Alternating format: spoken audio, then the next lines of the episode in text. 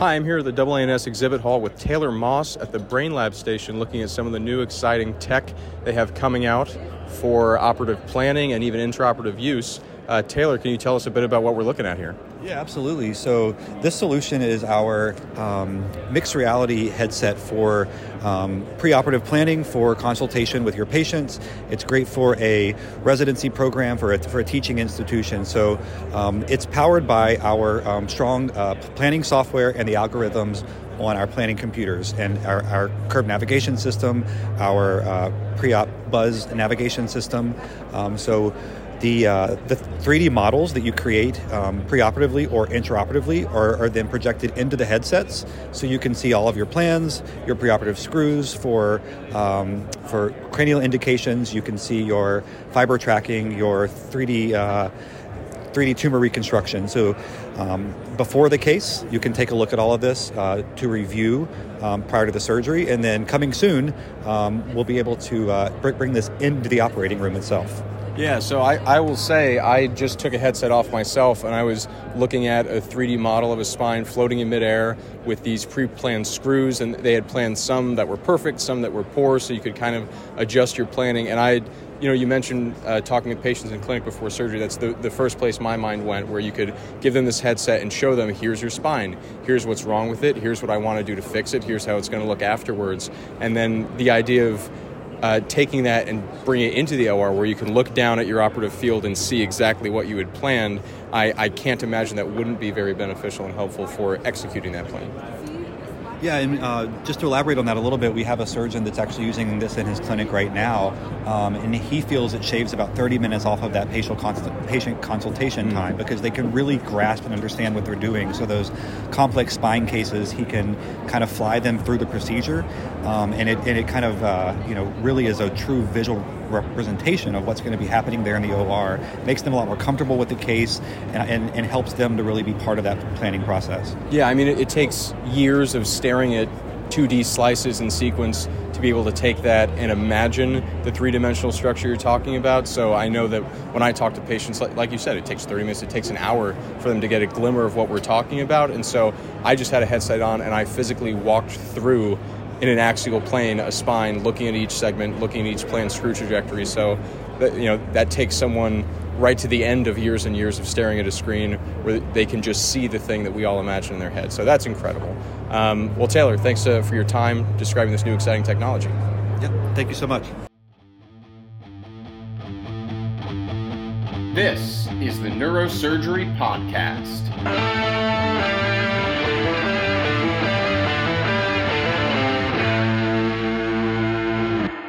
Welcome back to the Neurosurgery Podcast. I'm without John Paul because he's now en route to Philadelphia for the uh, annual AANS meeting, and it's it's turned out to be a really exciting time here.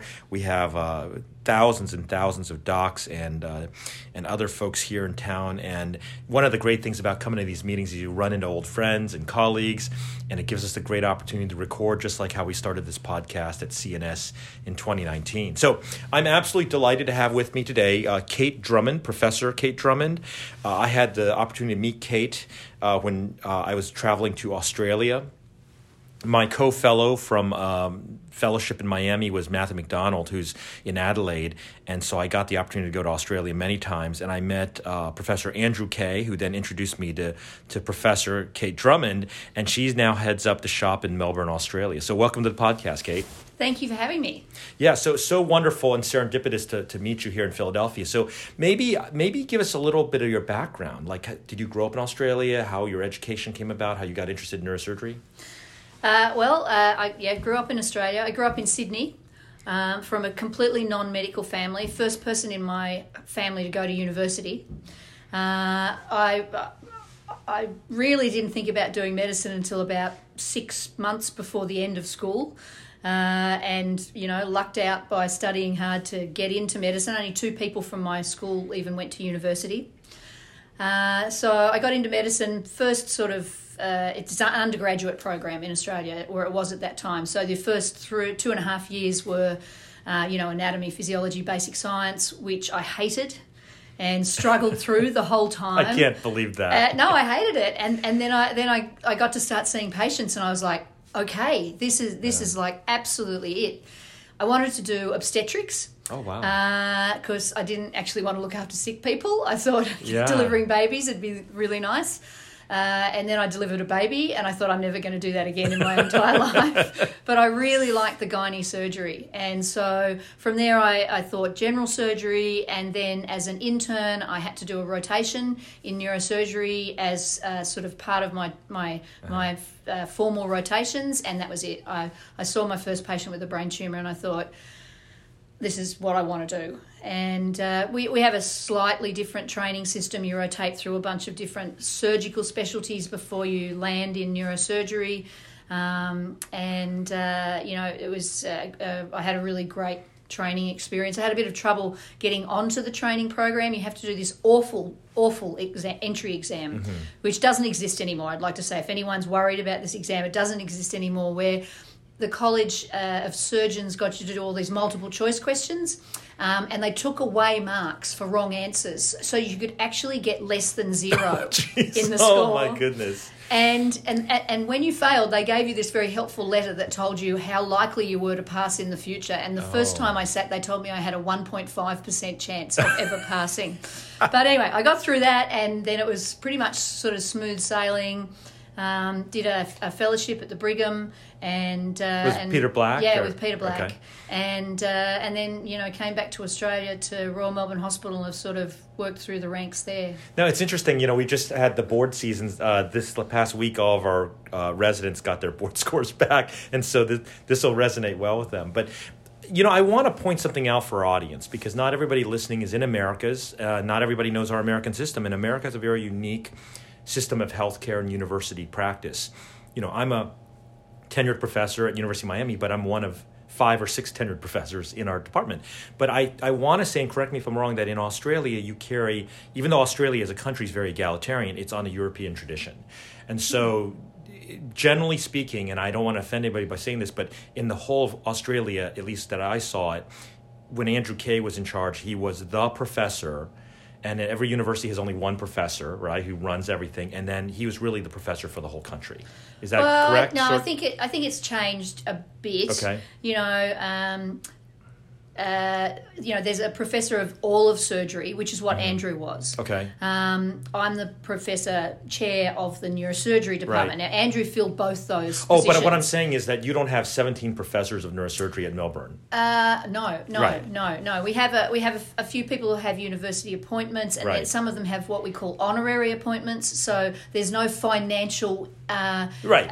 But I, but yeah, I yeah. guess what I'm indicating to the audience is like so, when people call you professor, call me professor, sometimes it's jokingly and it's almost in derision. It's like, oh, professor. Yeah. And then, you know, nutty professor. But in, in Australia and in Europe, actually, when you're, or Japan, if you're a professor, um, that title carries incredible gravitas beyond just the academic lineage and having acquired tenure. But you're now the professor in Melbourne, which, and I, I know you're very humble, but that essentially speaks to a sense of authority in the Royal College and the university level that's far beyond what I have, for example. I, I, I want to see that that's, there's a I, truth to that, right? I think that's true. You know, it's a and it's also a smaller population, smaller, you know, much smaller. Uh, you know, 150 neurosurgeons in the whole country, so Yeah. you know, it, it is it is a lot different, and it's quite a big process with regards to proving international profile, um, uh, you know, engagement, leadership, teaching, research. Uh, all of those things to, to get the, the university to award it. and nothing against your colleagues in, in Sydney, which is the other major city in Australia, but the, the program in Melbourne has traditionally been more academic, Yeah, right? correct. Okay. Yeah. So, so to me, this is very interesting because you're from a nation that is about the size of America. The population is uh, less than a 10th right? Mm-hmm. Yeah. And yet, it's a first world nation. Yeah. And it sits on the rim of uh, a couple billion people, Yeah. right? China, Yeah, yeah, India, yeah, yeah. Indonesia, which is enormous, and you train a lot of these people. And so, I want to ask you about this because I know you've had a passion for education. Um, what is it like training in Australia? Because it is different. Uh, even how you train your residents is different, right? Completely different. So it's a binational selection process. So New Zealand and Australia Okay. um, uh, select from a- across the two countries. Um, there's a somewhere between eight and twelve people appointed each year, Mm-hmm. uh, and because many of the centres sort of historically were much smaller, um, people have to move around. So it's not a program based. Uh, and I, you know, I, I, I really noticed this when I when I worked in Harvard. You know, I went to Harvard and, and I did an operation one way, and they'd look at me and they go, "But you can't do that." And I'm like, "But I've always done that." And it, you know, they were sort of did things. The residents did things the Harvard way, and that was fine. And- was- and the Brigham way, not even the yeah, Mass yeah, General that's way, right. right? And it was a good way Yeah. In in in Australia, the one big advantage of that system is that you you're exposed to you know multiple different programs across the time, and I think you come out more versatile. But the the downside of that is that you know uh, what I saw in the US was that if someone was underperforming in a program, they were out because no one wanted to stay with them for six years. Whereas in Australia, if you've only got someone for a year and they're a little, a bit, a little bit borderline, then moving them on is much easier than confronting that sort of borderline performance. So, so I think there's advantages and disadvantages to both, uh, you know, both ways of training. Yeah, I mean, shout out to, to the to the product because Yinda Lee, who who spent Yeah. the year with us in Miami, I will say this, and, and we've ha- I've probably trained about forty plus fellows in spine. He is uh, clearly, technically at least, um, the most proficient fellow we have ever had, and the, and part part of it was the versatility. He could put in he could be put in any room. He could do the the surgery not only safely but efficiently. Probably comes from going to different cities in Australia, yeah. right, in training. Yeah. So, you know, it's an interesting place, right? I mean, I, I feel like uh, in some ways, and this is going to be, is it's going to sound a little oversimplified, but I, I thought about moving to Australia because I felt like it was kind of like America without the problems of America. And I'm, I'm not saying that you guys don't have problems, but, you know, there it is a different history Yeah. right? And yet you also have a first world nation status, and the doctors do very well, and they don't often get sued, and there's a standard of practice, and it, there, in many ways, I feel it's very idyllic, but in other ways, as we all know, it's it's not truly idyllic. In other words, um, you being the I'm gonna I'm just gonna say this. I don't want to offend anybody in in in the Pacific Rim, but like you're like the professor of Australia now. Now that Prof Kaye has stepped down. I, I don't think my colleagues would like to hear Yeah, that they won't. the But I'll professor say of it. Australia. let me let me say it. Let me say it because I, I mean it. What I mean it is not it's not it's not like me pandering to you. I'm saying you hold a fairly high title within the realm of neurosurgery in that part of the world, right? And you're a woman, right? Yeah, that is true. Yes. Right. And when I was in Australia, I did not see a lot of women practicing neurosurgery. Right. I mean, I'm not saying it's lower rates than America, but it's maybe similar. No, it's or- about the same. About uh, about you know, 14, depending on how you count it, but about fourteen percent. Right. So that's probably like it's it's a handful of individuals. It's Yeah. probably less than twenty people in the whole country, yeah, right? yeah. Yeah. So so you you had indicated to me that there's actual uh, there are actionable items that you've put in place to help to to change that, right? You're changing that. Well, we hope to. I mean, I think we've all got to admit that the things like mentoring, role models, women in surgery groups, you know, these things have been around for a decade, two decades. I, Yeah. I, I was the trainee representative on the Women in Surgery group for the College of Surgeons in 1994 oh wow. Okay. Okay. That's for the Royal College for the of Royal Australia. College. That's for surgery in general. Yeah. Um, you know, that pipeline has been a trickle. Uh, and it's been really leaky because women are more likely to leave surgical training. Sure. Um, so I think we have to admit that that, that is failing. And, you know, uh, some estimates have been that it's going to be 150 or 250 years before we reach gender equity in neurosurgery. You're talking about just balances and numbers. Yeah, balances okay. in numbers. Um, so we need to do something different. And I think it, it you know, I, I don't like everyone goes, oh, you want quotas. No, I do not want quotas. But what I want is for us to define the standard to train as a neurosurgeon. And then we need to preference women who meet that standard so that we can so say you so say we um, finally have 20 candidates in Australia who all have passed all of the hurdles um, to say that they have uh, you know could could train as a neurosurgeon but we've only got eight places I think we should preference women into those eight places until we achieve some gender parity. So one of the things about this podcast is we focus a lot on the the reality of neurosurgery and the culture of what we do, which is that you know we always use the example like it's like being a Navy SEAL and there's all these hurdles to get through and we're the apex predator and it's a very the persona, w- whether one likes it or not, some elements of it are probably critical to being a great surgeon, mm-hmm. and some of them are not, right? But let's just say that the neurosurgical personalities are, and we've talked about that on this podcast, are already relatively unique, right? Yeah, but I would I would argue that that neurosurgical personality has been developed by, By men. Yes, right. And just because it works, it doesn't mean it's the only way. Right. So tell me about that. So, so how? And again, you're looking into the future now, right? Yeah. And you, you represent N of one as yourself, Yeah. plus your trainees. But when you look at that, do you see having, let's say, have let's say we had thirty percent neurosurgeons women. How would you see the persona of the neurosurgeon per- perhaps changing? Well, I'd like to point out that, of course, you'll find plenty of alpha women. Yeah, and, and by In- the way, we're using broad brushes here, Broad right? Women are not one group of people, men are not Um, one group of people, right? We got that. You know, yeah. uh, well, well, one really obvious thing would Yeah. be, you know, um, wanting to have a family friendly profession is not just the purview of women. Mm-hmm. Uh, and so I think it would very much benefit men if the conversation changed because of the percentage of women in the in the uh, in the profession. Um, but I think you know there's lots of uh, lots of evidence from business from uh, and and and other um, other professions that the more diverse your workforce is, the better your workforce functions.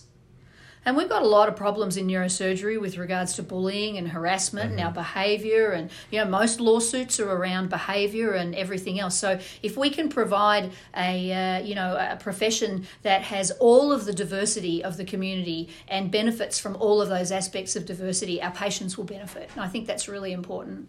Yeah, I think you're right. I mean, I think that they're having those multiple uh, perspectives and styles to survive any kind of. I, I always worry about the existential crises to our field, right? That we're small, so it's very easy for some, you know, a glioma vaccine, right? Suddenly there's no more Oh, that- gliomas. that'd be right? fine by me. Right, it'd That'd be, be a wonderful fine. thing for Yeah. humans, but then it's like, wow, you know, what happens, right? But from the perspective of, of, of what happens to the specialty, having the ability to, say, move on to other disease that need to be tackled. You know, the, having that kind of diversity, I think, is, is truly a wonderful thing to have. But it also makes no sense to be excluding the top of 50% of the population. Mm. You know, we're, we're missing out on a lot of extraordinary people there, and it's happening right in medical school when, when they say to some to someone, "Oh, quite interested in neurosurgery," and they go, "Oh, don't you want to have a family?" Oh yeah. or yeah. you know look you know look i'm you know i've got this fantastic phd now and i'm looking to get into get into neurosurgery training oh it's very difficult for women um, you know we'll be here for you but it's oh it's a tough road Yeah, those yeah. sort of microaggressions we're missing people. we're Yeah. missing out on on Yeah. you know the the top part of 50% of the population and that's not smart for our profession because it also means that we're filling it with the, the below that top part of the Mm-hmm. other half of the population. So we're, missing out.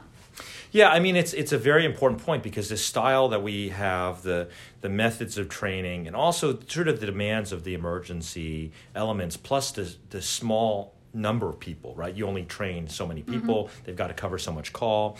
It it does become uh, an issue. So, what do you tell the young people who come to you and say, "Listen, you know." I have these plans. You know, the thing that, that kind of I face is that we see a lot of wide eyed young people. Mm-hmm. Yeah. Everybody wants to be a neurosurgeon. yeah. Let's be honest. Like I always say this, like if you could just give people the title, it's like saying, Would you like to be a senator or astronaut? But you don't have to go to space or serve. You're like, Yeah, sure, just give me the title, I'll put the patch on my Mm-hmm. arm. I'm a neurosurgeon. Okay, guess what? But the, but then there's the reality of, of the training, right? You have to do so many cases. You have to see so much pathology. How does how do you balance that when you do talk to these people? Oh, I'm very honest. The first thing I say is, well, what makes you better than everyone else? You mean meaning because they're asking you the question? They're saying Yeah. to me, you know, I'm really neurosurgeons I'm, are better. I'm really interested in Yeah. neurosurgery. Well, firstly because it's so competitive. So right. you know, neurosurgery training. You know, oh, I'm really interested in, it, and you know, they're they're sort of, I mean, you know, br- bright-eyed, wide-eyed kids. Yeah, exactly. So, well, what makes you better than everyone else? Um, you know, because you're going to have to be to get in. yeah. And then I say, and what's Plan B, Plan C, and Plan D? Right. So that they're you know realistic.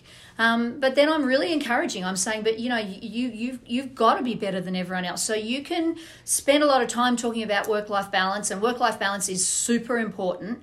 But you know you've got to find the, the, the balance between having some home life and getting enough cases being there being visible being the person that everyone knows wants to do neurosurgery so you know I, I, talk about the tension. I talk about you know how difficult it will be. But i don't talk about it in gender terms. Mm-hmm. i never say a different thing mm-hmm. to a woman and a man. In fact i'll, I'll often ask both do you, you know are you married? Do you want a family? I, I know that's very non-pc but i'll say that to to both, to both yeah, um, or to all genders, and and then know what they want out of life. Yeah, we've done a whole mini series on neurosurgery families and stuff because yeah. it is so interesting. But I, I think you're you're saying exactly the right thing. I guess the question I would have then is I'm like you. I did not come into medicine thinking I was going to be a neurosurgeon. I wanted to be a dermatologist, right? so what a big change, right? But I know that I read these essays and everybody says they've wanted to be a neurosurgeon since they were five years old. And when I see that, it makes me wonder why, why would you say that? Are you saying that you wanted the power of a neurosurgeon? Or is it just something you saw in a Hollywood movie? Like it's or just Doctor Strange? Like it there's there's the persona that we project and the persona that's projected on us and there's a confluence there right and that in some ways is the attractant but it's also kind of the barrier in, in my mind like, oh yeah because they're, they're, completely unrealistic about what yeah. it involves I, I think the australian system where people do two to four years before they start neurosurgical training in, uh-huh. in sort of you know general medicine general yeah. well more general surgery not not general okay. surgery surgical rotations. They might do a bit of oh, critical see. care. They'll do yeah. a bit of neurosurgery. So still doing a little bit of everything. Do a little yeah. bit of something. Yeah. Um, much of that might be spent doing neurosurgery, but at, and what we call unaccredited training. Mm-hmm.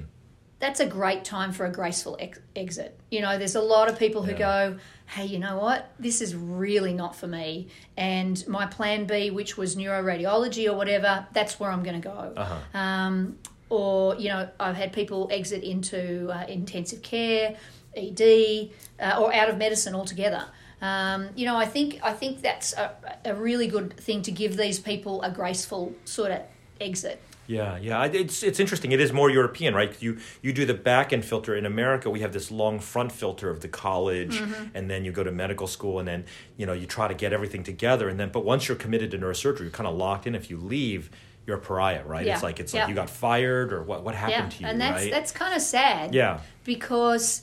Um, you know, you see a lot of unhappy people who kept on a track just because it was too hard to right. leave. But on the on the flip side, I think the idea behind it in America was that there's general surgery was so pyramidal. Yeah. In other words, you eliminate people as you go up, and so if you start an American training program, ninety eight percent of the time you're going to finish at mm-hmm. least.